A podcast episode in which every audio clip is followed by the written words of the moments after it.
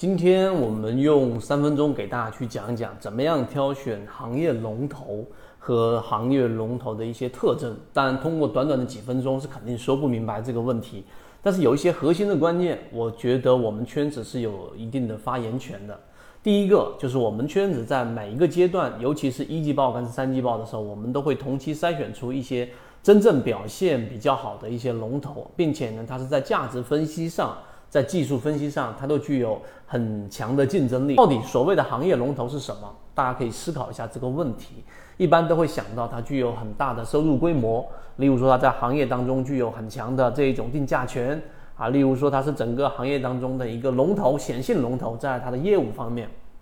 这些都没问题。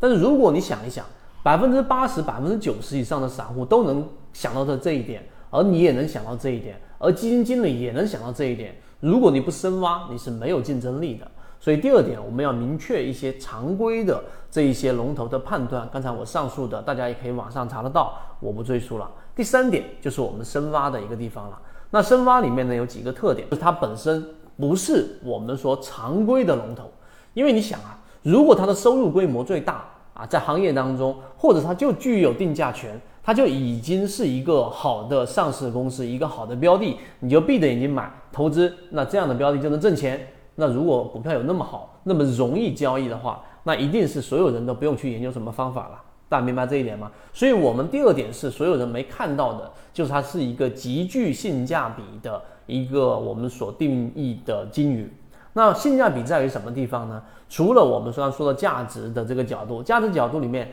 它其中在光伏的组件的生产线当中，它占比达到了百分之四十啊，这个在研报里面也有一个很重要的数据。所以缠论就是一套系统，它只要你会看基础的 K 线、均线、量能等，然后运用缠论整个系统，从优质的个股当中去寻找合适的买卖点。圈子有完整的系统专栏、视频、图文讲解，一步关注老莫财经公众平台，进一步系统学习。在价值角度，它很强。第二个呢，常规的它是属于上游、中游、下游，这是我们说常规的价值分析里面需要去明确的，它属于中游。所以作为一个中游的，具有这样一个性价比的价值角度不错的上市公司，我们提出了一个很重要的观点，叫做落难校花。那很多人就会注意力在校花上面，其实校花很多，对吧？我们以前打过这个比方，当一个校花，当一个好的上市公司正处在所有的众星捧月的阶段，你想一想，贵州茅台，那这个时候还有我们的机会吗？啊，机会一定是很小很小的。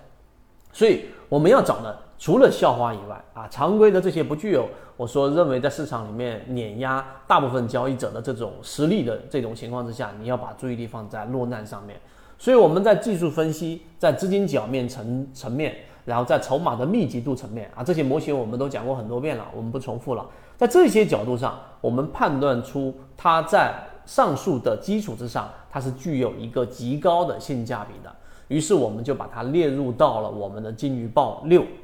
所以今天这三短短的这三三分多钟、四分钟的视频里面，我们告诉给大家，其实一个很重要的观念，就是你要去找龙头。并不是要去找常规意义啊，在所有人都能看到的众星捧月的龙头上面，而应该更深的层次去挖掘。刚才我们说，例如说它的预先预这个预收账款，例如说它的这个发货的这一个货品的这这个呃一些常规的财务数据，还有一些呢，就是我们说一般人不会去了解到的，它的在技术层面。在筹码程度啊，在它的这个光伏行业，以及我们还有一个对于市场节奏的把控的角度，这些因素才是真正具有竞争力的。我们作为一般散户交易者，一般散户交易者也有所谓的专业的散户交易者，并不是指你一天，然后呢，这个所有的时间都投入在这个市场交易当中，而是你有非常完整的交易模型。这个完整的交易模型，我们在圈子已经交付给大家。